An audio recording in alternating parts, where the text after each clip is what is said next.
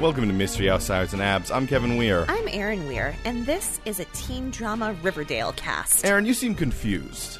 I, just before we started recording, tried to remember what happened to Cheryl at the end of the last episode we watched. no one can know. Well, uh, hey, hey everyone, we're back in uh, in, Riverdale. in Riverdale, which Which is a city we know not. which of course means that we do have to spend a little bit of time trying to remind, remind us and you, our dear listeners, what happens, what is going on.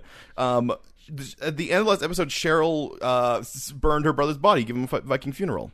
Oh, that's right. She decided she was going to re enter society. Uh. And Betty learned how to time travel. She stopped her baby version of herself from killing Caramel. Yep, she learned how to butterfly affect herself. And Jughead had gotten into the secret society. yep, yep. And Archie had an uncle. yes, and all that continues in this episode. this This continues. is true. Yeah. Um, but they will be very clear. This is several weeks later, for Archie's uncle has been there for several weeks. which is a problem because Jughead is dead four weeks after the last episode. So maybe several means one. It's unless if unless if Jughead is dying next week, which I don't think they are because they set up something now that should be happening. Next week. Well, no, it- Well- in a few weeks, I think with Betty. That thing with Betty must happen at basic. Well, but Jughead dies over spring break. What? Oh yeah, no, it's it's bad. It's bad. We're hey everyone, we're back in Riverdale where time is fluid. And you know what? Time can be fluid in a good way. I recently saw Little Women, which was amazing. Yeah. And time is very fluid in it because, you know, Little Women is a bit of like kind of a linear storyline. And this time they were like, you know what's interesting? Non linear storytelling. Yeah, and you can do some fun stuff with that. If um, you know what you're doing. and you're doing it on purpose, uh, which I am not of the mind.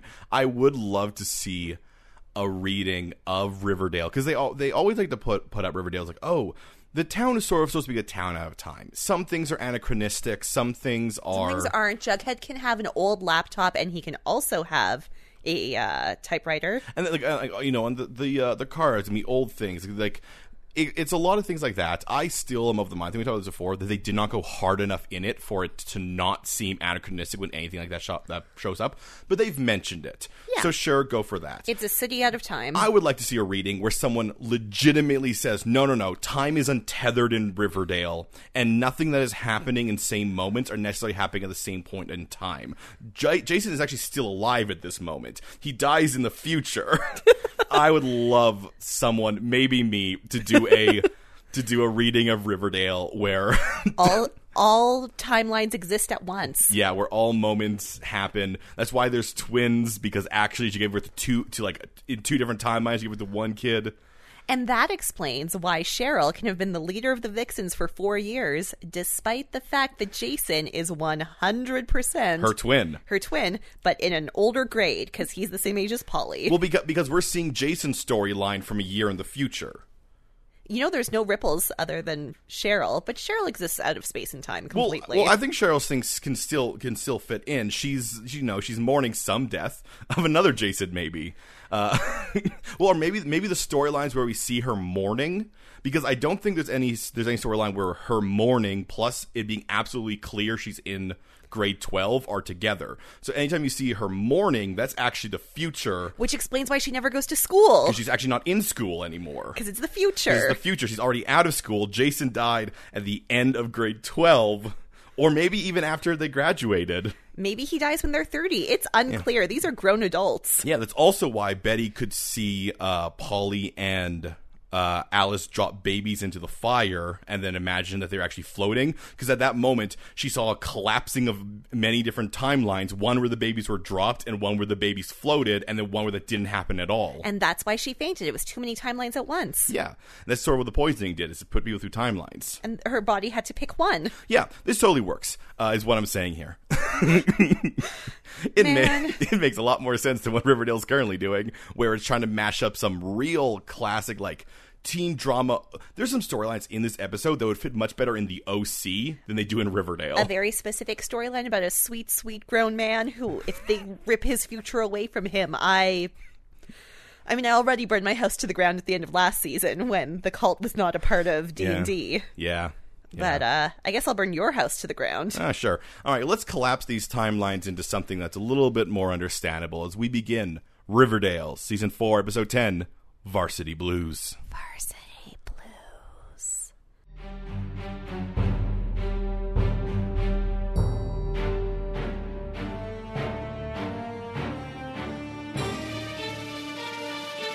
We begin by explaining that it is Spirit Week. The Bulldogs are good at football because Monroe is good at football. For for the first time ever, the Bulldogs are in the finals because they have a full grown adult on the team. Archie is still the, qu- the star quarterback, but Monroe is the star. Adults. Yeah. that now does anyone think it's unfair that that 21 year old man is on this football team Like, he definitely should be playing college. i feel like this should be done a- anything else um, but what we're going to get here is a lot of essentially exposition for the storylines nothing about what came before this is totally new this could be the beginning of a new series So, uh, their team that they're playing against is Stonewall. so remember when we were told that stonewall had a football team and we're like mm, no they Like, don't No, that's a lie. Not only do they have a football team, they have a really, really, really good football team that we will eventually learn Brett's the captain of. Not Moose. No. It, the, you, you can't have Stonewall Prep both be the preppy literary academic school and the the Kevin, they are tearing down stereotypes. People contain multitudes. Brett contains multitudes. He does so much in this episode that I'm like, no, Brett, we knew one thing about you, and that was that you're you a were creep. A creep. and you continue to be a creep. All right. Well, Betty is uh, her, her storyline is brought up because she's told by Principal Honey that she's got to write a story for about. her own newspaper. Yeah, I, I like the way she called her in and just be like, "Hey, Betty, you know how we have that huge football game coming up at our school? Are you gonna write a story about it for our school paper? And Betty was like, Yes. like, good." Write a story about it, but then I guess that makes her really angry that he asked her to write a story about it. She, the face she gives him in that in that scene, uh, I mean, we don't hear what they're saying, but as he's like, "You're gonna write this article," he's wearing a bulldog sweater, and she's kind of like, "How dare you tell?" I you would what- also be super mad if I had been running my newspaper all year, like reporting on the things I'm supposed to report on. And then the principal was like, Hey, you can report on this obvious thing. well, it it does really seem like she wasn't going to do it, That's true. which is insane for a school newspaper to not report on the one thing that really is happening at that school. We also find out this will be Archie's last football game ever, because, yeah. because they're graduating high school. They're- They treat it like an Archie's last game ever. I'm like, yeah, eh, yes, yeah, because Archie gave up trying to get a football scholarship, so he's not going to play po- college football. no, no. It's also possibly Reggie's last game ever. Ah, who knows what Reggie's doing in the future? But Success. all right, uh, well. th- That, well, that's all being written about. We cut to Jughead, who I guess is currently writing that. And as he writes it, Brett's like, Hey, your laptop's old. Brett is pretty creepy in a few scenes here, especially when he's interacting with like some of the women later. He's really creepy to Jughead in this scene. Like, hey, how old is that machine of yours? And Jughead's like, I don't know, dude, it's a laptop. Oh, you may be wanting to think about getting an upgrade. it's so needlessly creepy. And then he gets called, he gets like a Skype message from DuPont to go meet him. And Brett is just like slyly looks at the laptop, like, hmm, laptop. It is unnecessarily sexually driven. Yeah, it is. It is. He, he, man, he really, uh, really wants wants Jughead to get a new laptop. But we'll leave that for now because Jughead goes to see DuPont, who also is really into Jughead. He applied to Yale on Jughead's behalf. Because that's a thing that adults can do without students' permission. Yeah, I mean, It's not. it's not. I guess the idea there is essentially he. He essentially he set up a interview for Jughead with essentially a buddy of his, and so that was kind of the application, I guess. I don't know. Jughead will never officially apply to Yale. No, no, he will not.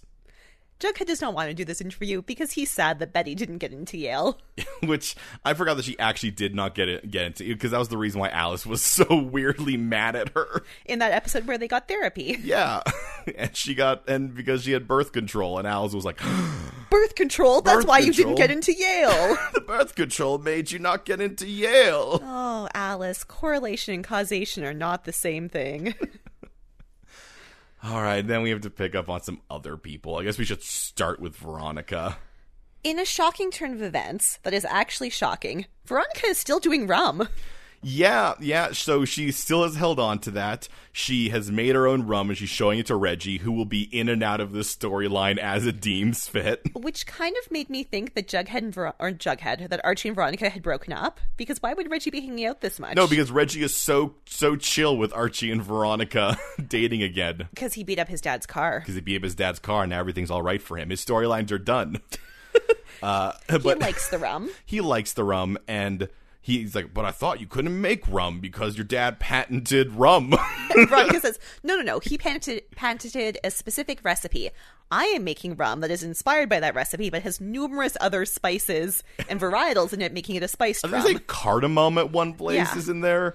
Um, so she is she has changed the recipe, she is making an entirely different product. and she has so much rum right now.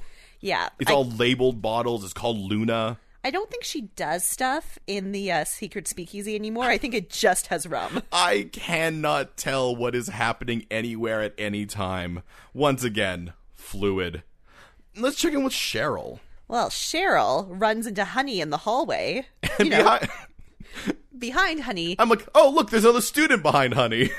no, for once, a grown adult is actually a grown adult. Honey does what he threatened to Cheryl, I think maybe two episodes ago. It might have been last episode, honestly.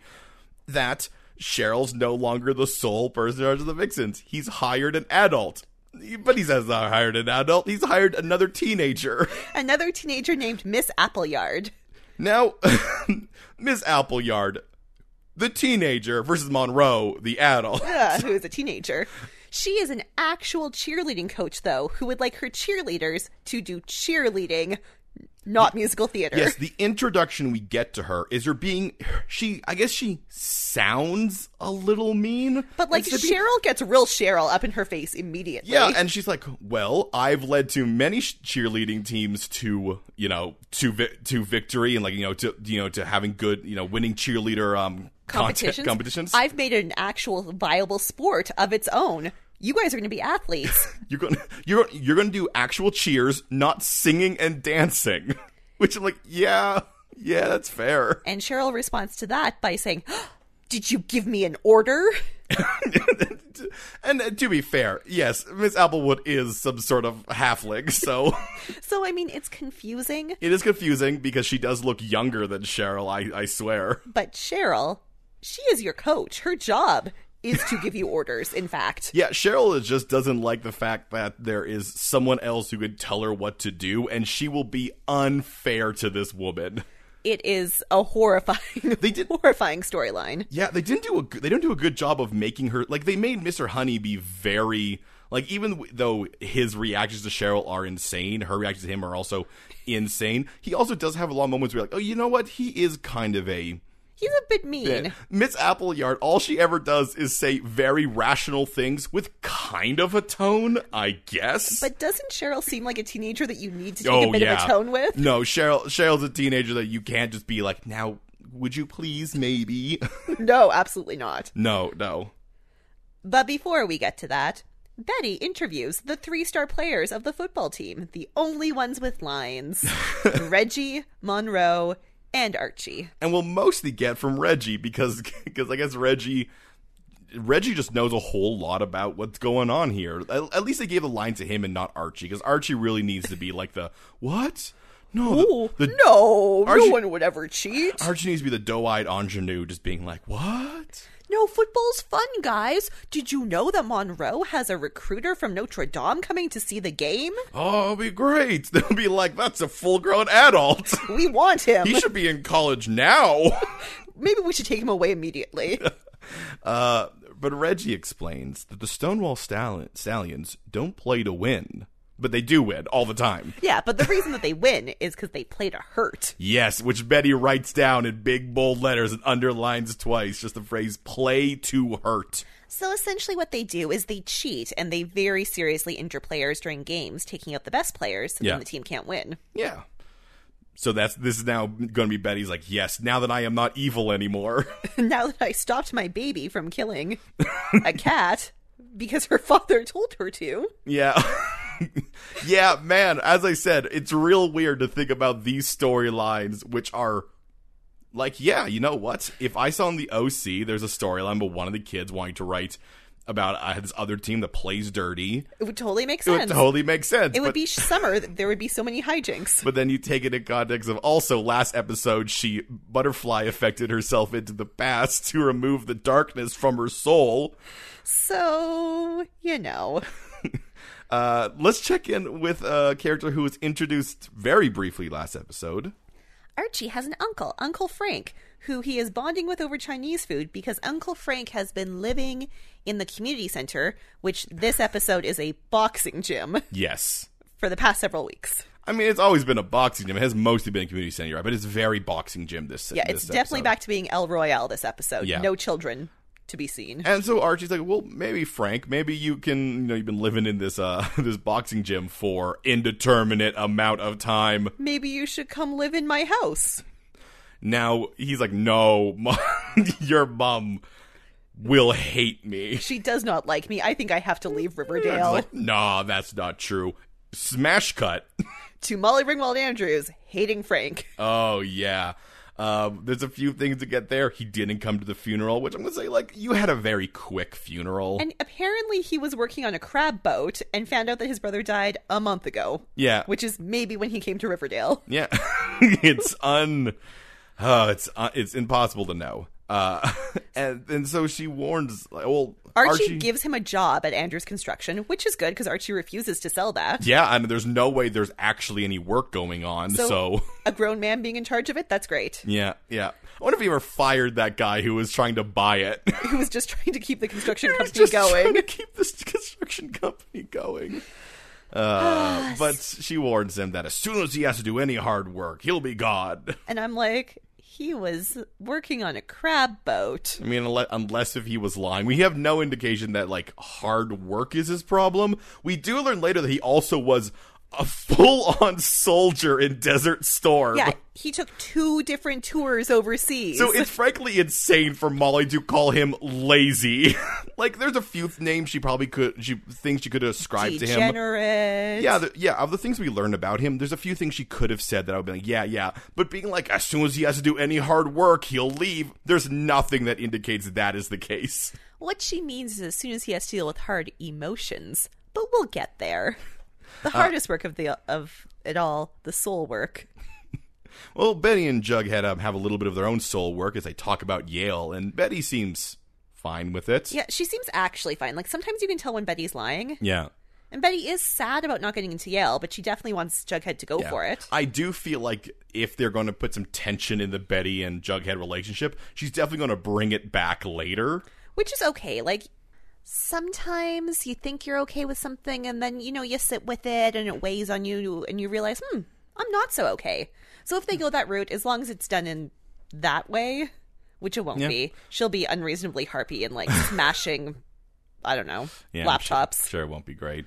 Uh, and she'll be like, "You should have known. Be more psychic. why can't you look into? Why can't you go into the past and change things like I can? Time traveler, Betty Cooper. Jughead will be like, what? What?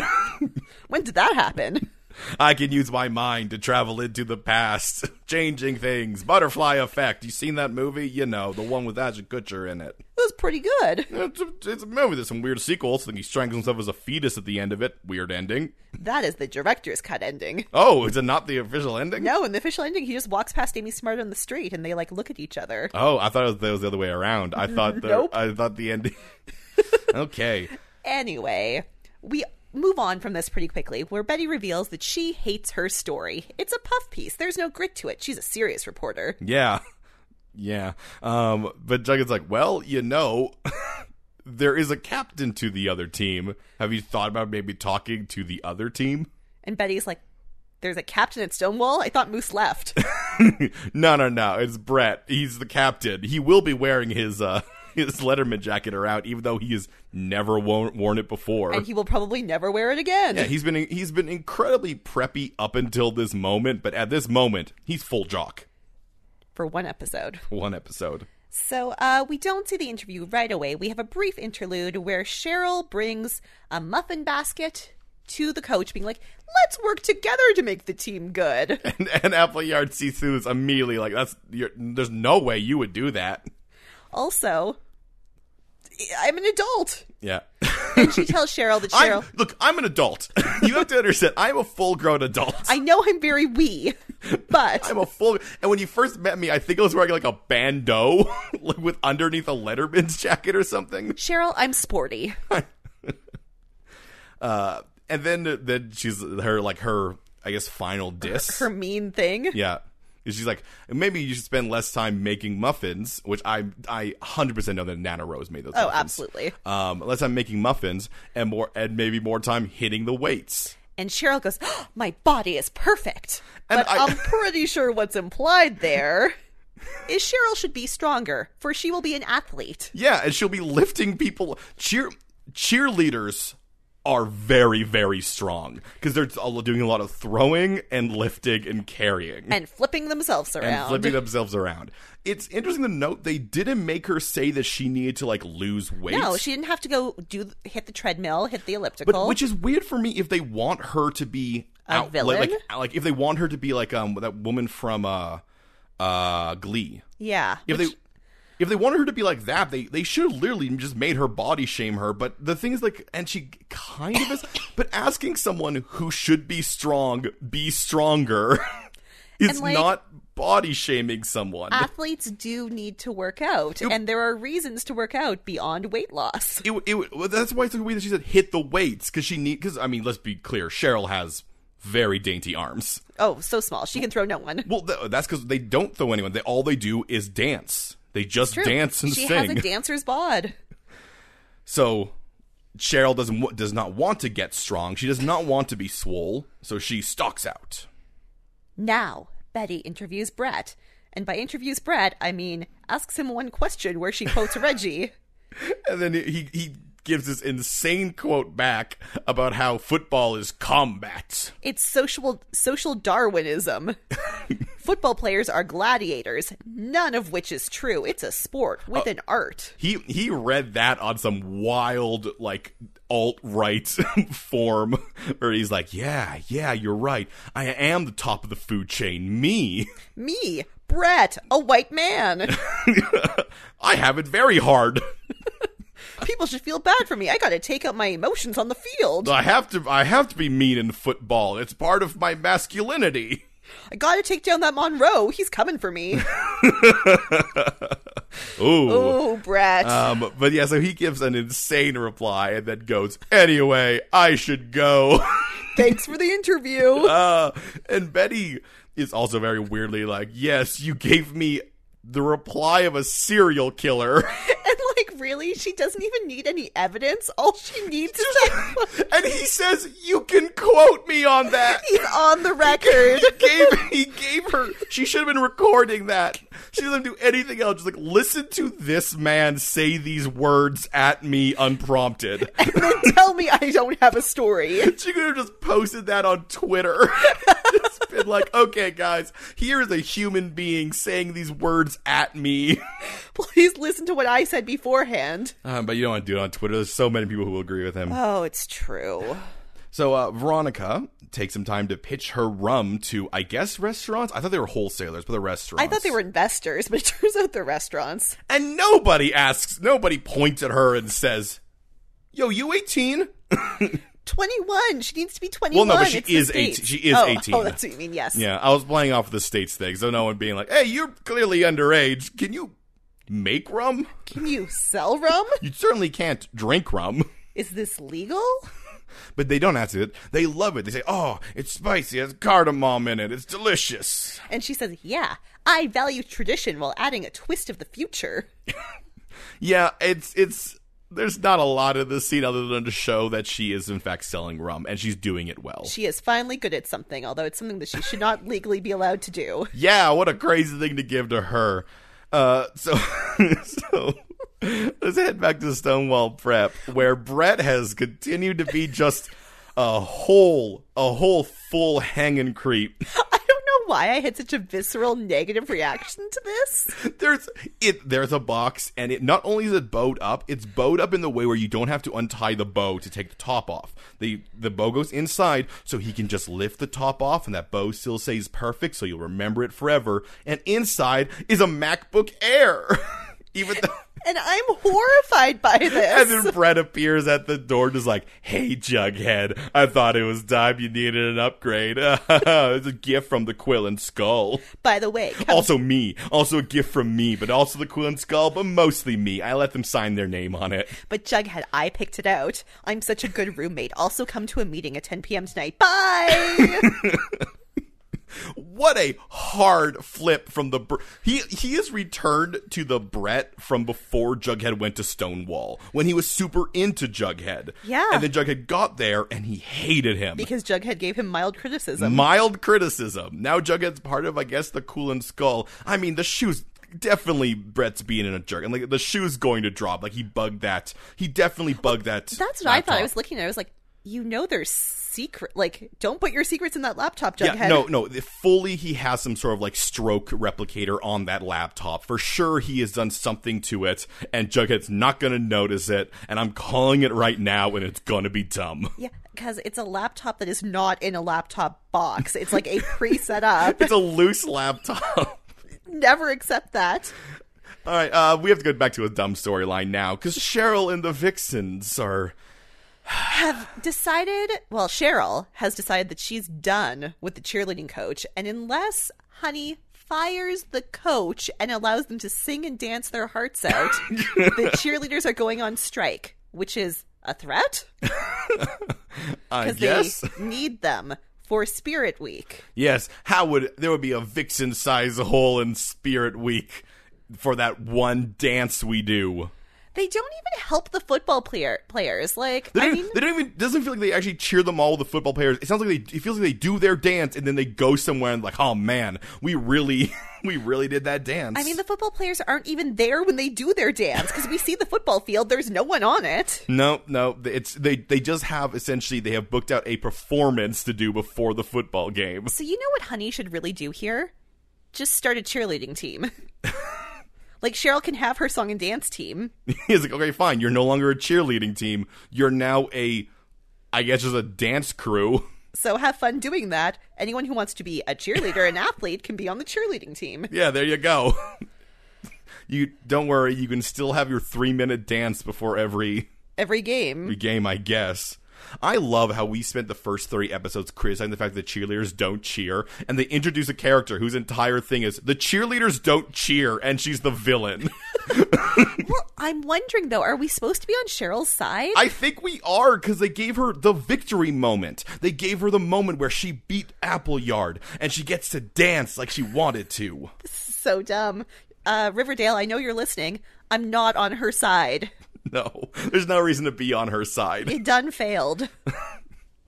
Okay.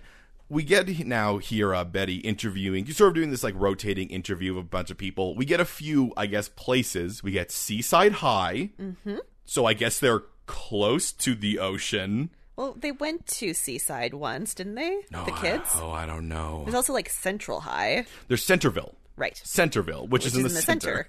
And then a city that I just called Brown because there was no city name on that jersey. He was just Brown. And also they they're all injured right now. like I don't know when the when they last played. Oh, they took them out on the run up to the playoffs. Okay. It's like the last game before playoffs. Haha. they weren't even playing anymore. These are the last three teams that they just happened to play beforehand, and they went to get them just in case they came back. So uh, these are players that were hurt, and they explain a that um, Stonewall pays off the refs. Yeah. Refs. But also, the coaches pay the players to do the worst injuries. Yeah, bou- they say they put bounties on them. And saying those words and not introducing us to the coach is insane. Real that, messed up. That coach is that coach is actually the villain of just being like, I will give you $150 to break that man's legs is a man that we have to meet on Riverdale. And let's keep in mind, though Monroe is a man, these boys are boys. These are boys. These are just this boys. is a man who is paying Brett to break boys' bones. He's paying a boy to fight other boys. We Wait, when has that happened on the show before? Oh my god, is the governor. Oh my again. god, is Hiram the coach of the Stonewall team?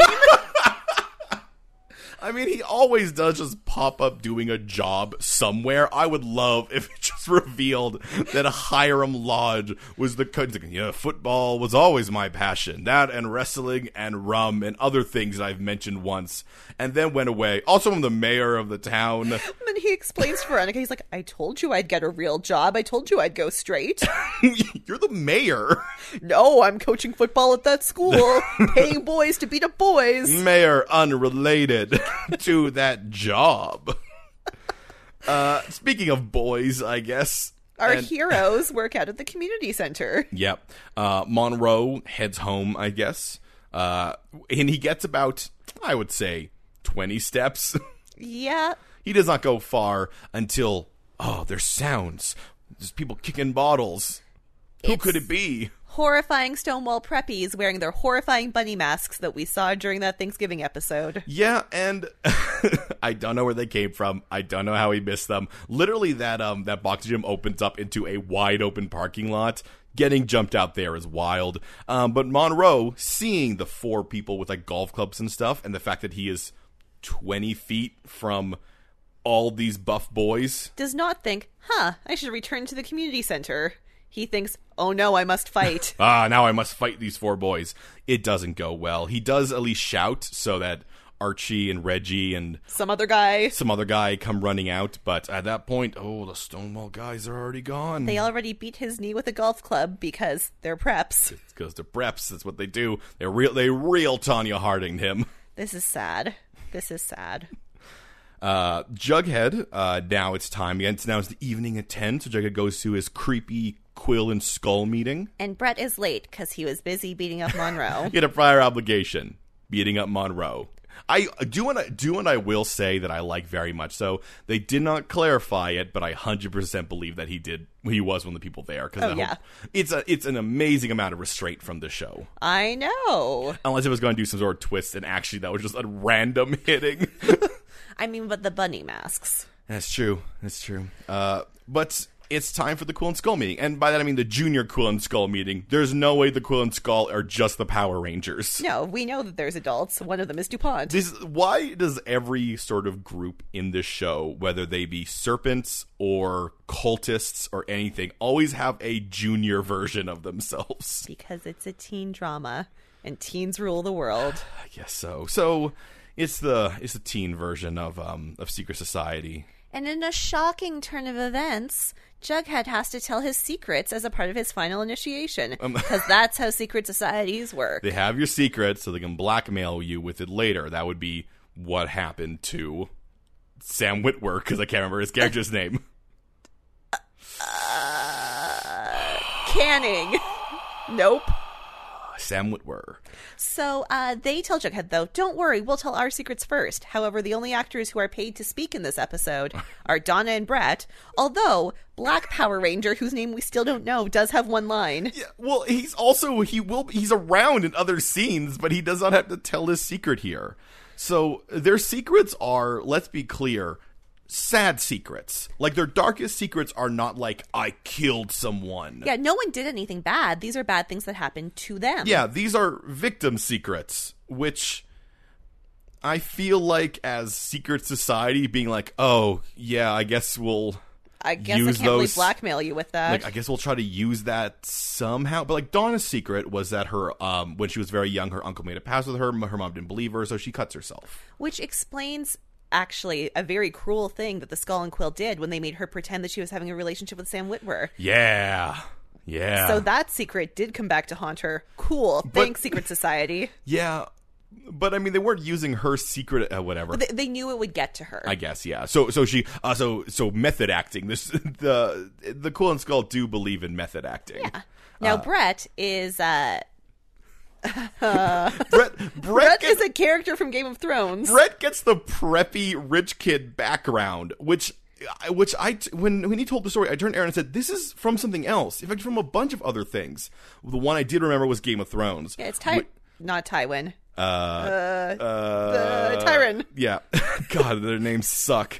Um, Brett, when he was 14, he- it was so three years ago, Four maybe. four, um, his dad paid a hooker to have sex with him, and he cried during it. But he didn't tell his dad, and maybe he didn't have sex with her because if he told his dad, his dad would kill him. Yes. Now, Maybe once again, true. please tell me, audience, that has ha- that that is a s- that is a background I've heard in many other things. Right? I'm not crazy here, right? It is one hundred percent from Game It of is Thrones. 100% Game of Thrones. Yes, I know that one for sure. It, isn't it? It's but, from but, that- like but that, New Girl. But also, but also that one, um, he that one I think also he didn't know she was a prostitute. there's that, but there's Jamie. Actually, Oh. it happens to Jamie. Oh, okay, Yeah. Well, but once again, huh? But uh then now it's Jughead's turn. Jughead's secret makes no sense considering we have seen the show for the past four years. So apparently, so he was homeless for a while, which we know. but we know where he lived when he was homeless, which was he lived in the movie theater until his dad got it shut down, and then he lived in the school. But I guess this is implying that there was a time before the movie theater where he lived under a bridge with some guy with people around there. One of them's name was Doc. And Doc watched out for him while he slept. But then one time some baddies came and beat up Doc, and, Jughead. Jughead. didn't do anything. because Jughead was mm, 14.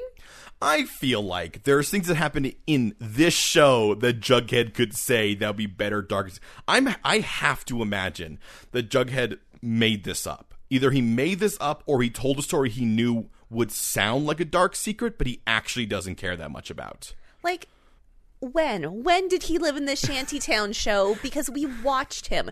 We know that he was living with his dad Yeah. when Archie and Jughead were friends, and Archie and Jughead stopped being friends because Archie didn't go on the trip because Archie was too busy making out with the teacher Yeah. when Jason Blossom was killed. Yeah. And that happened at the beginning of summer. This this has to be like a few. Like he spent a, f- a few days, a few weeks there, He maybe spent one night there. that and one Doug night got there. beaten up. He could have told the story about how his like if he wanted to actually do a darkest secret, how his mom's a drug dealer and he like actively fought against her and he feels bad that he kind of ran her out of town. He could talk about how he cut a tattoo off of a lawyer who wanted to sell drugs. Yeah, there's so many stories he could have told from the show itself. It's why the show decided to add in a new one, and that's why I'm kind of thinking it's not true. And he just gave them, but there's a lot of implications in this episode that he's really into the Quill and Skull now.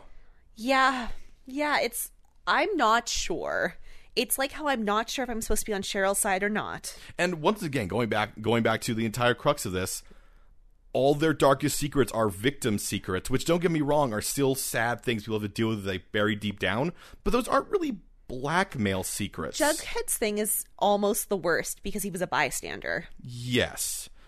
And I guess they could you I, I, maybe they're try, maybe trying to use it more of a psychological like so we understand the person Yeah, psychological thing torture. versus a absolute like blackmail. Seems likely. I I really want to know what um Sam Whitworth's blackmail is then. Yeah, Yeah. That made him jump out that window. because that was enough for him to be like, "This can't get out. I'll have to kill myself." And if his is also like victim secret, then Maybe he was actually having a relationship with Donna. oh, maybe. The cheerleaders are scabs. That's the scene. That's the scene. The cheerleader's like, "Oh, he he said the principal said that if we don't go be cheerleaders, he will won't let us go to prom." I'm like, "Of course he won't. He's the he." He's the principal. I'm more shocked he'd just be like, all right, fine, you're all off the team. I mean, I guess because it's so close to that game, they can't train totally new cheerleaders. Although but- these guys don't know how to cheerleader. Oh, no, they don't want cheerleader either. She's- I mean, either way, she's starting from ground zero. Um, s- there's, I think he just doesn't want the kids to think they can get away with nonsense. I mean, I think it'd be pretty grave. She's like, all right, fine. None of you are on the team. Now there's another. Now there's other people. I mean, they're not going to be good, but next year, whew, winning championships. yeah, screw all you guys who may be graduating at the end of this year, anyways. anyway, Cheryl shrieks at them that she's never let them down, but they've betrayed her, and Cheryl literally lets them down weekly. So thanks, Cheryl. Uh, Brett is hanging around with other football guys wearing his football jacket for the first time ever. But that's how we know they're football guys, and that's how Archie knows. Hey, stop hurting people. Yeah, Archie walks into that school to find some. He, he's not. He's never met these people before. He just walks around until he finds people wearing Letterman jackets. And then he essentially tells them not to hurt people anymore. Can we point out that, this, that the funniest thing is that so the Riverdale Leatherman jackets are like blue and yellow and vibrant, and the Stonewall Prep ones are literally like if I, if I told you draw an evil version of a of a Letterman jacket, you'd be like, I guess gray and brown and black. Like it, I think it might be maroon, and I also think our dad might have a broom broomball Letterman's jacket in those colors. yeah, but his but his is more bright. Like it's actually more bright color. This it looks like a Sith's version of a Letterman's jacket. Well, Jughead wanders in on this mild confrontation, and then Brett pops off with, "Forsyth, do you know these welfare cases?" which really makes Archie mad. Because if there's one thing we know that Archie hates, it's being called poor. That is something we know about his background. That is something that's been established to us.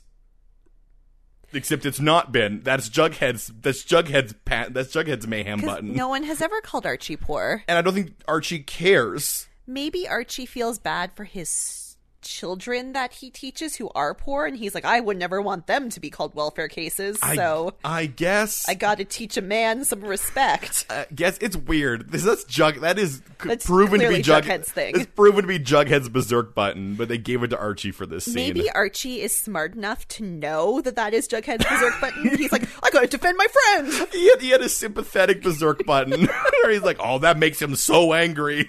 I'm gonna beat you for making my friend Can you mad. imagine the sympathetic Hulk who's like, who someone does, he's like, oh, don't make him angry. You wouldn't like me when he's angry. It kind of is Archie, And then only Archie gets arrested, I guess.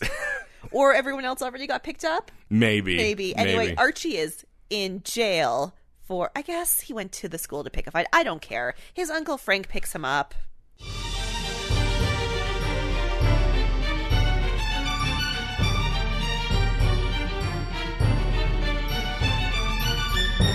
hey, Aaron, Hey, Kevin. what'd you learn this week? This week, I deter- became determined to try to understand why Marissa died on the OC. You mean why she wasn't in season four?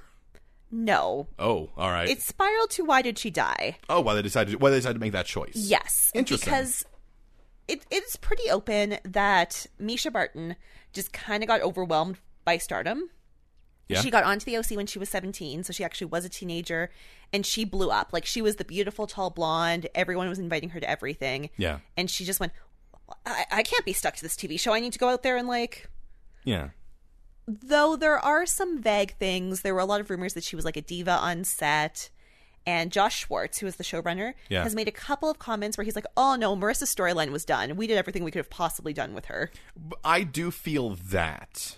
So her version of the story is she was ready to move on, but I think the combo of the two, there was just no reason. Usually it does tend to be a whole lot of different things, yeah. So I don't. I'm. I. I, I don't want to put, put Green into the diva thing because that's always hard to tell because you're not there. well, and also she was seventeen, so she may have just been like not coping. yeah, I mean, I mean, at that at that point, she would have been like tw- just turning twenty. Yeah, maybe no one taught her how to be an actor on a TV set. It's yeah, it's hard to tell. I, we don't really make comments on that one. Um, but Josh Schwartz does admit he was like, you know, I became a showrunner when I was 26, which is really, really young. I didn't Yeah. know how to run a TV show, and I was constantly afraid that we were going to get canceled. So I wanted to do everything I could possibly think of so I could get all of my stories. That makes sense. Why so much stuff happens in his seasons? Yeah, 'cause- why his seasons have multiple arcs. Like he, each season though could be its own season. Exactly. Yeah. And he was young and he was learning. Yeah, Um, the reason it seems that Marissa died is because Misha Barton fought for it. Oh, she wa- she wanted no chance of coming back. Yeah, because she felt like Marissa didn't have a hope of having a happy future. All of Marissa's birds had to come to roost. And she was such a burnout and such a disaster that she didn't know how to make good choices. So they had to kill her. But that that sort of goes back to what I said when we did the last episode, where I'm like, that wasn't seated in very well because she was succeeding. so that's what she thinks the character was. I don't think Josh Schwartz thought that. No, because like the end. Well, that's why it's, I think I, I said this last episode as well. That like if they wanted it, to, the idea to be like she was a burnout and a failure, and this should be the like the final swan song of a tortured person, then she should have been failing more, or the death should have been more apparently her a result fault. of her actions. Yeah, versus this one, which is not a, re- which is which, which is she made a choice to become a better person, which resulted in her death. right? so, I mean, she was very young. yeah, I don't think she understood her character. I, she may have not understood her character. and I, think you can tell that Josh Schwartz did really want to put her on that boat. Oh, abs Because I mean, it, it literally you could have just not done that last scene, and we've been like, yes, she leaves. Ryan and her say their goodbyes. He imagines when he was driving away, but instead she's like she looks out the plane window and he's standing in the terminal. Something you can't see, but works very well in that moment. And it still would have been impactful. We still would have felt the loss of Marissa because she was a central character. Yeah, and and it would you could have mirrored it with the scene where he was driving away in the car and he looks back and she's standing at the which they did kind of Yeah. anyways, where she's standing at the edge of her driveway. Except for now, it's her leaving and watching him. And you still could have played Hallelujah. Still could have played Hallelujah. You- it- the car wouldn't have blown up, to be fair. But I mean, oh my god, in the background, just like one like there's like a walk box, like the fire flares up. It's very clearly that there's one scene that they could have switched out and it would have fit just fine. And like Jimmy Cooper sailed off on a boat and never Yeah. came back. Why can't Marissa? You could you could even have had Voychuk do all those things, then he arrives at the airport and he tries to do the airport run, and Ryan's like, "No, man, You gotta let her go." you- like this is like like talk him down that way. That would have been that was would have been a strong ending. yeah. And then Wojciech could have ran away to Mexico or something. Yeah, with Heather. Yeah. so, uh, I mean, we'll never know the truth. Yeah. Everyone has their own spin on the story, but I also do want to clarify. Um, I know that like we have this show where we essentially poke fun at uh, like TV shows and things like that. There is a lot that goes on in TV shows, very small or in movies, all those small things from from like what happens on the day of the set um, with the actors, what the producers want, all those things that we that people don't have any control over. So yeah, it is easy to sit back and kind of like which is sometimes when we're talking about Riverdale, we try really hard to like understand why they're doing the things they do. But we we want to make it clear. Like, I mean, I have a history in film and television. I understand it is difficult on film sets, and there's a lot of things that you can be like, oh, why didn't they do this thing? Oh, who knows? Maybe it could be something as simple as they did not think it through, but maybe They couldn't ma- because Um, maybe the producer wanted a certain wanted a certain way. Maybe Misha Barton really wanted Marissa to die. yeah, and you're like, okay, sure, I guess we'll guess we'll do that. Doesn't it change so much for you knowing that Josh Schwartz was only 26 and that he was afraid that his show would get canceled? It, it actually the, it's interesting to note to note that he what like all the all the things that he did in that show, imagining it was from someone who like Someone that's why the adults are such crazy character, I Yeah. think, because he wasn't re- I'm sorry, like 20 I've Yeah. been 26. When I was 26, I was not an adult like I am. well I mean he's writing thirty and forty year olds Yeah. like he's writing people who are very much older than him and it can be hard to imagine up. yeah yeah no it it's it's it actually does it actually is interesting to think of it that way that's cool that's a cool thing to know we learned something new this week. So, uh, Jughead, well, Archie, I guess, is getting picked up from jail because timelines are mysterious on the show. Jughead does his interview with the guy from Yale. Um, the guy points out the Jughead stories are very Lovecraft influenced, and then Jughead, in a weird turn of events, says, I'm not used to people treating me like a real writer. so I guess Stonewall has taught him nothing. Yeah, it's almost nothing for him. What I do want to point out is they keep on they mentioned a few times that Jughead is influenced by Lovecraft. And there's a few things I want to, want to take out of that. Number one, like when we talk about just theming of shows, fe- theming of like things, um, his influence should be a true crime writer. He's the only thing we see him writing that we've seen like repeatedly is crime, true crime. Yeah, but he writes so many mysteries that we don't get to see. I He know. has a book contract writing a mystery. But yeah, but he's writing he's writing like the Hardy Boys. Yeah, but essentially. maybe his Hardy Boys is a little Lovecraft inspired. What I'm saying is that like I don't like I hi- having his inspiration be Lovecraft is cool because I think cosmic horror is a very interesting genre. But either the show should have been hardcore cosmic horror, or or, or you know that, or his influence should have been true crime because that's the only that's the thing. For the last four years, he's been writing a true crime story. I mean, let's be real. For the last four years, he's been writing a diary.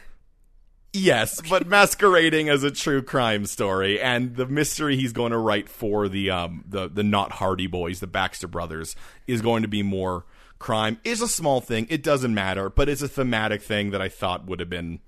I thought would have been different. Well, this is going on. Ar- Archie also talks to an adult. He talks to his uncle about how he did a fight, and his uncle's like, Yeah, your dad also likes to fight to defend people's honor. Which is not surprising from what we know. but Archie is surprised. Remember when he was almost part of the cool dad squad that was going to protect those boys, and then yeah. nothing ever happened with the cool dad squad? They pretty much had one scene where they're like, "Yeah, the four of us are going to." Do- what were they doing that for again? Um, wasn't it when Archie and Jughead ran away? Oh, Uh, When Hiram was out to get him? Maybe. And they were like, We're tired of teenagers fighting our battles. We hot dads are going to fight the battles for the kids. and then they never did anything. this is also the scene where we find out that Uncle Frank was in the army. yeah, well, because Archie brings up boxing because he said, "Mom, my dad taught me every sport, every sport, whether that be badminton, football, shuffleboard, Every sport. except for boxing." And Uncle Frank's like, Cool, I also did a boxing in the army. Yeah, they, uh, they and they bond over boxing. Ah. The show has remembered that Betty and Veronica are best friends. Before I figured out why this scene was happening, I did write down why is Betty talking to Veronica about this? Betty's talking to Veronica about her story about Brett, which is insanely confusing to me until it reveals that Betty came here for one specific reason. she would like Veronica to go undercover with a wire and sneak into a Stonewall prep party so that she can get Brett to confess that he did the dirty deeds. Yeah, and I'm like, you know what? Fair enough. You're doing it for a school newspaper, but sure, go all in for it. Veronica will go undercover, but also she'll bring her rum. I have a good way of making him loosen his lips. She's going to bring her rum, which I there's no way he cares about what kind of alcohol it is. But you know what? She gets to think her rum is important. Yeah, you know what? Good for her. Back at the Andrews house, Archie is doing homework, and Molly Ringwald Andrews comes in and she's like, Hey, FP called me and told me you were arrested. I'm pretty mad that you called your uncle, didn't call me. So you're grounded. You can still do football, but no car privileges for a month. This gra- this grounding will not affect you in any way, one way or another. Because you can still walk places. Riverdale is small. Also, I'm sure you'll be driving in the next couple. Of- I'm sure this grounding will never come up again. when he has to go find Jughead, he can drive the car all he wants. But we do learn that the reason that she dislikes Frank so much that he's your classic ne'er do well, you know, like FP, that guy that she's now very good friends with. But he did something even worse than FP. FP just stole construction materials from Luke Perriendi's construction firm. and was a gang member leader. Frank got a DUI, and Luke Perry Andrews took the blame. Archie says that DUI on his record was from Frank, and I'm like, when was that introduced? I think it came up when he was running for mayor. I think I I do have this flickering faint memory of hearing about that and that being a thing, but It was some sort of Hiram smear campaign. Yeah. And then Frank, uh, Frank skipped town after that. But it seems really weird for her to be like, my new friend, FP, you know, the guy who stole from. He has reformed himself. But you're- however, But Frank has not. Ooh. he can't. He can't. He Archie. can't do it. He'll never do it. He'll never reform himself. Not like our current sheriff, former gang leader.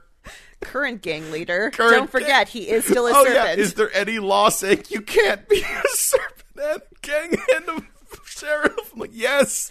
No. Yes, you can't be an organized crime and the sheriff. But we know, we know the serpent is just a Yeah. community service group. So Veronica goes blonde. She's it's, essentially she's in her I'm visiting Prison. prison club gear and goes to not only is it a not only is it a party to celebrate the uh, game they're about to play, it's also in some way related to the Quill and Skull. And it's also in that creepy basement. And Brett, She refers to it as secret society party, and I'm like, well, it seems. uh, Wait, so how does she know about the secret society? I mean, they're not a very good secret they're society. not. I don't know why it took everyone so long to find out about them. Just Jughead being antisocial. I guess also everyone. It's kind of like I feel like it's kind of supposed to be like the Freemasons, where it's like everyone knows about them. Yeah. yeah. Now, Brett is gross. I'm not going to delve into how he's gross. Just Oh, he's he's a creep multiple times. he makes me want to vomit in my mouth. Like if we're talking about about on a scale of this person's supposed to be a villain, on a scale from Appleyard to Brett, he's a Brett. It's Brett. yeah. Now he almost tells Veronica the truth. He's going to whisper it in her ear There's no- like a creep. And there's no what's he gonna whisper to your ear?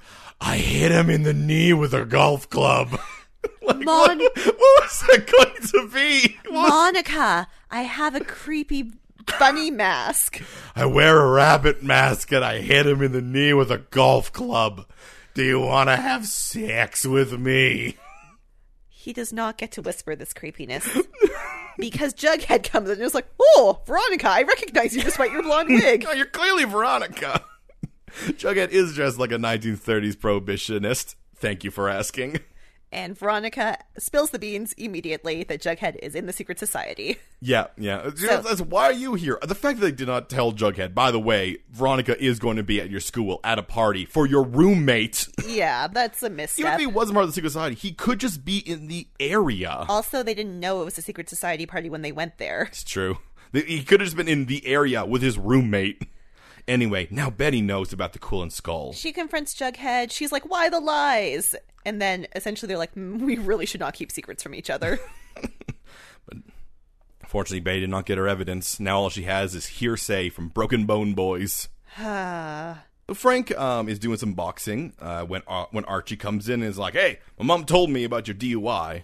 and Frank's like, "Yeah, I had some pretty severe PTSD from being in the army, and I made some very serious mistakes." This was between my tours. This Yeah. is this, he he was he went on one tour and he was about to go on another. And so he says, I don't remember the night because I was, in fact, very drunk. And when I woke up, your dad had already taken the blame. And I felt so guilty that I left town And I to wa- get myself right. Yeah, um, and I wanted to I wanted to be able to like, I could say, you know say thanks to him to do that, and I never got the chance. And I'm like, this scene is legitimately heartbreaking. It's very good. and also makes a lot of sense why Frank didn't. What they sometimes introduce characters. I'm like, why weren't you around?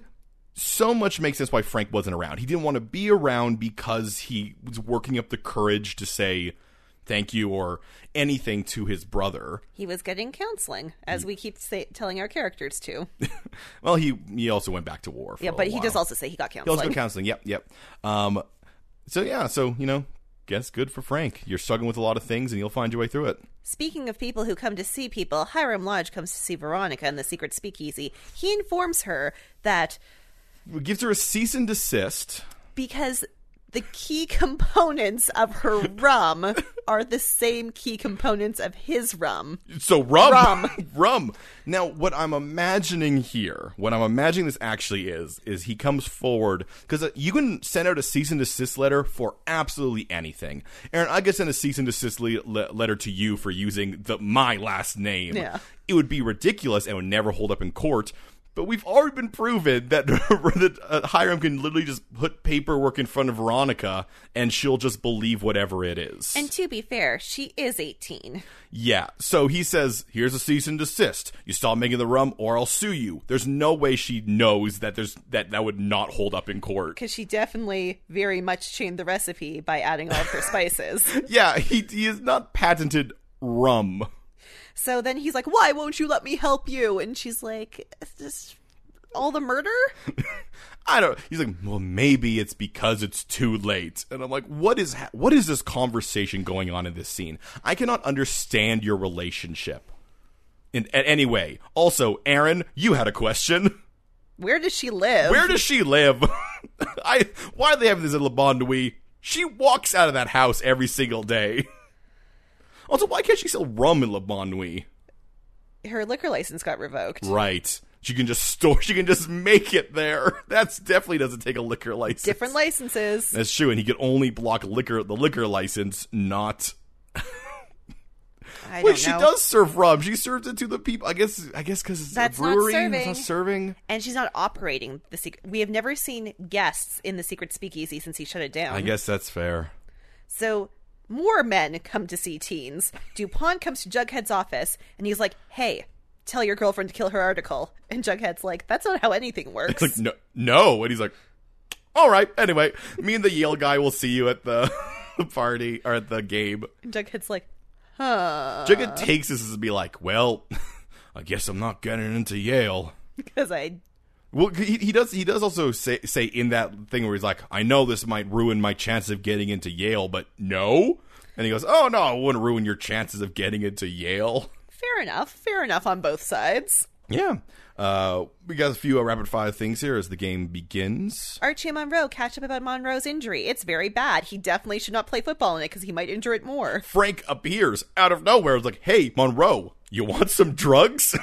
He's going to give him pain kills. they make it seem very, very, s- very, very like Sinister? skeezy, but I, it's almost like he's just giving him Advil. They're probably like T3s. Yeah, don't don't get me don't get me wrong. You shouldn't give someone who was not prescribed painkillers your painkillers. And he could definitely injure himself more by pushing through an injury. This is a real thing. And this should have been the crux of an episode of a storyline for Monroe of being like, this is my chance of having a good life. Do I make the choice of pushing through this, possibly harming myself, or do I or do I sit out of it and play off these other chances? What's going to happen? What's what does this mean for me, Monroe? Meanwhile, juxtaposed with this scene, Betty gives Honey her article, and he doesn't like it because it's full of hearsay.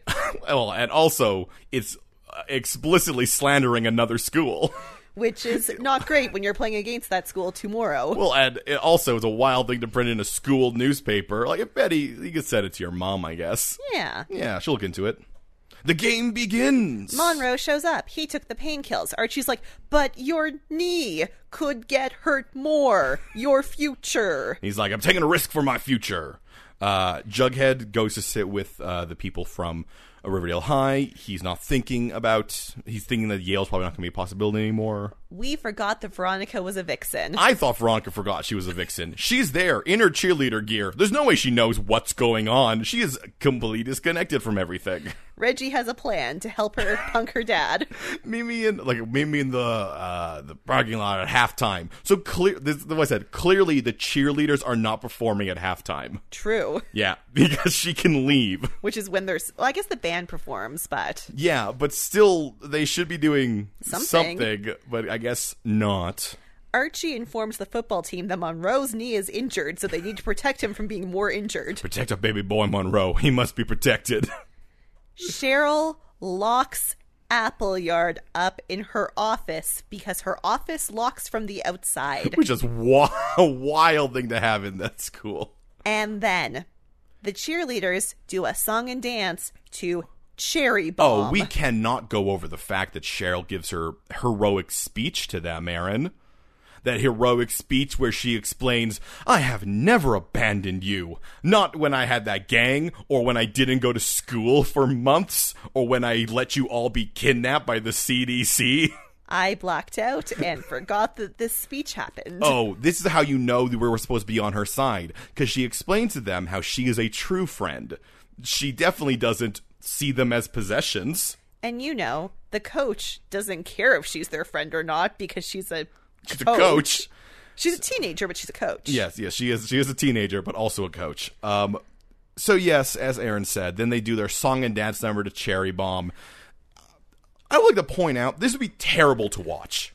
It would be it would be them singing No amplification. echoey in a field as a boombox plays Cherry Bomb, and everyone's in the audience being like, "Yeah, yeah, this is certainly what cheerleading is." Cheryl doesn't even have a microphone. It doesn't even feel like like this, there's no way that would hype anyone up. They just be like, "Yeah, They're- this is weirdly sexual." they are not even cheering on the football team. The song does not inspire the football team. The song is about how they are great. Come on, girls. Come on, Yeah, girls. yeah, they, they, they, yeah, yeah. Come on, girl. Screw that other girl who has worked very hard being a cheerleader and has a lot of experience and history and has succeeded, and we just want to dance. she and can turn call- us in, she can turn us into athletes, athletes that we can compete on our own sphere. Like, there's nothing wrong if they just want to sing and dance, but they shouldn't. They shouldn't be taking up the space of a cheerleading squad when they're. Cle- it would be like if the football team was just a bunch of like chess nerds Who No. just played chess on the field instead of playing football? Yeah, they're like, well, no, you have to play football. And they're like, no, king to rook four. Why are you moving your king? I'm a wild man. No, this is intercut with scenes of football happening. Yeah. And it's been a long time since I watched a football TV show, but I was very anxious throughout the entire time. There's a lot of hits. There's a lot of sacks. There's a lot of flipping around. Uh, Monroe gets a touchdown. yeah. And then it's the last play of the year. They're going to do a two point conversion. It doesn't work and they lose. But Monroe's knee does not get hurt when he is tackled by like 17 members of Stonewall Prep. Yes, Monroe is fine. And so then we head back to the locker room, I guess, to Have Archie confront his uncle. Yeah, and Frank says something that I don't think they mean it in the way he says it in the show. I think he's just implying that, like, you know, he's a senior, you know, like, like, like you know how Archie's an adult, but he does call Monroe he's a full grown man, He can make his own choices. and all I can imagine is him be like, he's a full grown man in high school, like he's a full grown man. He he has a mortgage, Archie. He can make his own decisions. You are barely 18. He is 21. so Monroe Maybe? I can't remember.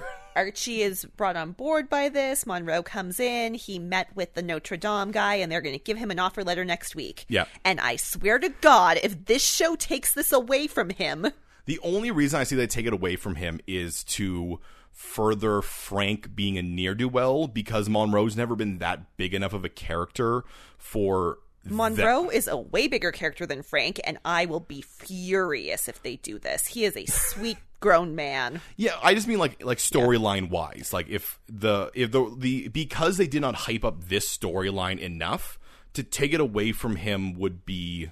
I just don't trust this show. Oh, that's fair enough. And you know what? I might quit if they do this. Um, all right, well, Veronica, I guess, is just hanging out with Cheryl, and she has a snow cone for some reason. oh yeah, and she's inspired by it. Yeah, what? He's, she licks a snow cone. what? I don't know what this scene is, but uh, I- how can I explain this? Cheryl gives Veronica a snow cone out of literally nowhere. Veronica licks it and goes, "Maple." Is this maple? At which point I'm like, so Veronica's going to make maple rum. Which I guess the maple will make it different enough. Yeah, the spices didn't. But the maple. the maple will, I guess. Uh, so, so uh, Brett is now continues to be a jerk. And Jughead's like, hey, don't be a jerk.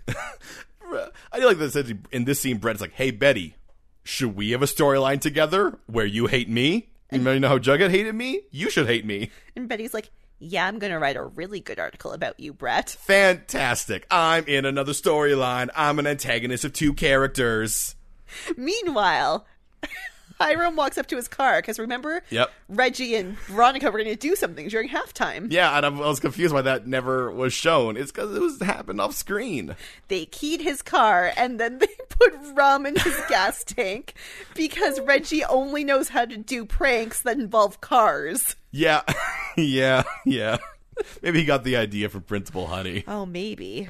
All right, let's wrap up with some of these um, characters, the storylines. Uncle Frank is going to sleep at, on a pullout in the Andrews house. Maybe Molly Ringwald Andrews had a change of heart. Archie definitely did because he realizes that all of life is taking a risk. And I realized that Frank is super buff. So, He gets, I swear, every single scene he gets buffer and buffer.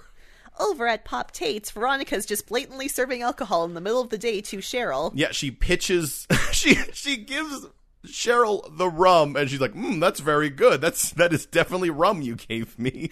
And then Veronica's like, hey, let's have a classic Cheryl and Veronica team up. Yeah, they're going to. uh She she literally, I think she literally just took her rum and poured some maple syrup in it. I think so because think she has both of them in front she of has her. both of them in front of her, and I guess that'll help. I guess I don't actually think it will because I think like here's the thing: if I took like Pringles and then I put like some homemade whipped cream on them and then sold that as a different product, you still be like, no, there's still Pringles in there. Yeah, but she's just ignoring her dad because his cease and desist is flawed. Well, no, disease is is definitely flawed. Don't get me wrong, but in the internal logic of this, you can't just take another No, I guess maple syrup is an ingredient and spices are not. Yeah. Is what I'm taking. Like the maple syrup. Well, okay, to be fair, when she actually makes it, she's going to have to remove some of the components and replace them with maple syrup because they're both viscous liquids. The- so that then will change the Yeah. recipe. th- Well, th- really, what I was thinking is that they could not, they cannot say that it is. It's it's like they can use the blossom maple syrup, but they can't be like like you know with maple s- blossom maple syrup because that would just be two combining two things that already exist. I think it's going to be a Blossaluna confusing. CoPro. Blossaluna. Um, so uh, Betty, I guess, has written the a cute article about their failure, and Honey loves it. But what Honey loves more is the fact that Betty did more research on Brett, and Brett also leads up the Stonewall Prep quiz team. 'Cause sure. Why not? Why why not? Why doesn't he just do everything? So Betty is going to make a Riverdale High quiz team This is a very OC storyline. that will beat Brett, and Honey loves that. like you're comparing this storyline and like, even the storyline with like Cheryl and Veronica combining like their their two things to make a new thing. That is also very OC. We're comparing this storyline with the storyline of murder and like it's like this episode has greatly de-escalated everybody's situations. but it makes it all like way more heartrending. Oh no, it does. I care about all this stuff way more than I care about Betty's weird dark Betty thing. But Betty going up against Brett and making a quiz team, I That is care about. I am, yeah, like the, it's so much more in line of what the show should be doing. It, it this is so in line that that Jughead's whole like joining a secret society thing now feels better in retrospect. Too bad we already like the secret society thing. Speaking of Jughead, He arrives into the writing room, and DuPont is there, and the Power Rangers are there, but his dad is there? and his dad just can't handle himself. He has to spill the beans. He is so excited because it turns out that DuPont has found out that Jughead has been accepted to Harvard. A Yale. School, Yale. a school he has never applied to. No, a school he's ever applied to. And also, like, I do like the Jughead was like, guess I'm not going to Yale based off of nothing. Question Isn't Veronica also going to Yale?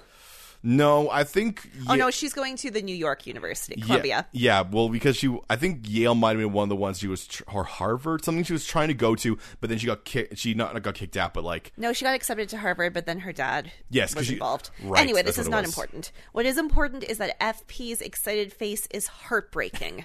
he's so excited that his son is going to uh, go to Yale. His son in an Ivy League school. Brett is also going. Maybe they can be roommates again. Brett, why does everything you say make me want to throw up? Why?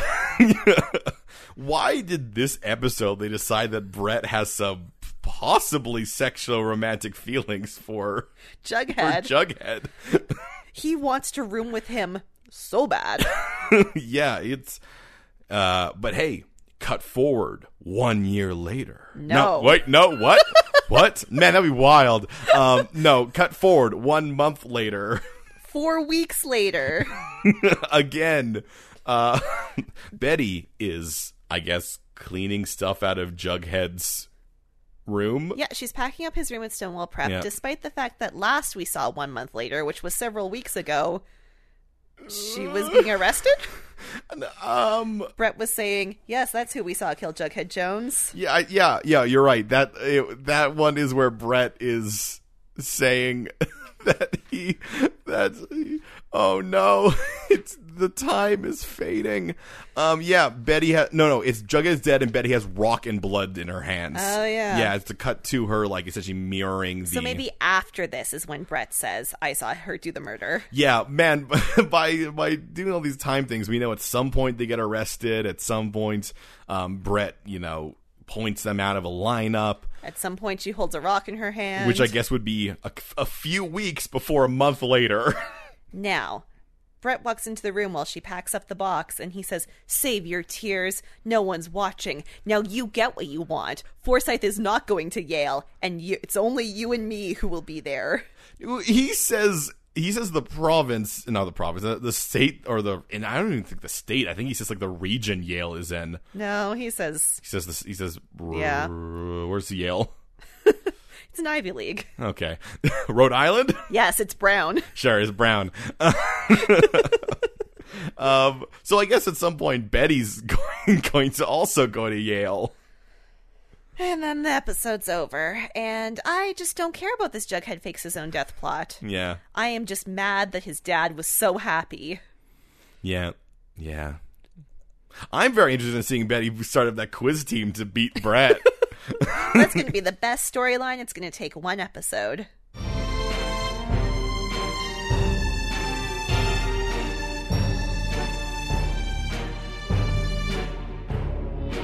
so, Aaron, Yes, Kevin. about this episode, did you find yourself a CW moment? Did I find a CW moment? Did I find a moment where logic made irrational threats to people of authority because why not? Drama. I did. And it's a moment where Cheryl makes an irrational threat to a person of authority, specifically the scene where she tells Honey that the cheerleaders are going on strike. Because Yeah. that's a threat with no legs, and I think we're supposed to be on her side. it w- once again because of her heroic speech of "I never turn my back on you" makes me think that we're supposed to be like, "Yeah, Cheryl, you beat Appleyard, a woman who just wants you to do exactly what cheerleading is." Alternatively, my CW moment could have also been when Reggie and Veronica keyed Hiram's car. Because why? Yeah, that re- that revenge is very petty and Isn't- unnecessary. Isn't the best revenge her maple syrup rum? yeah, like I mean, to be fair, she figured that out after she already keyed his car. But, like, you know, that therapist did tell her stop bugging your dad, be better than him. Oh yeah, no, it's whole that therapy scene gets funnier and funnier every single time. It's very clear that nobody got anything out of it. Ex- My favorite thing is that Veronica thinks she got something out of it. And Archie has realized he can go to college and also have a community center. yeah, he got something out of it, which is good.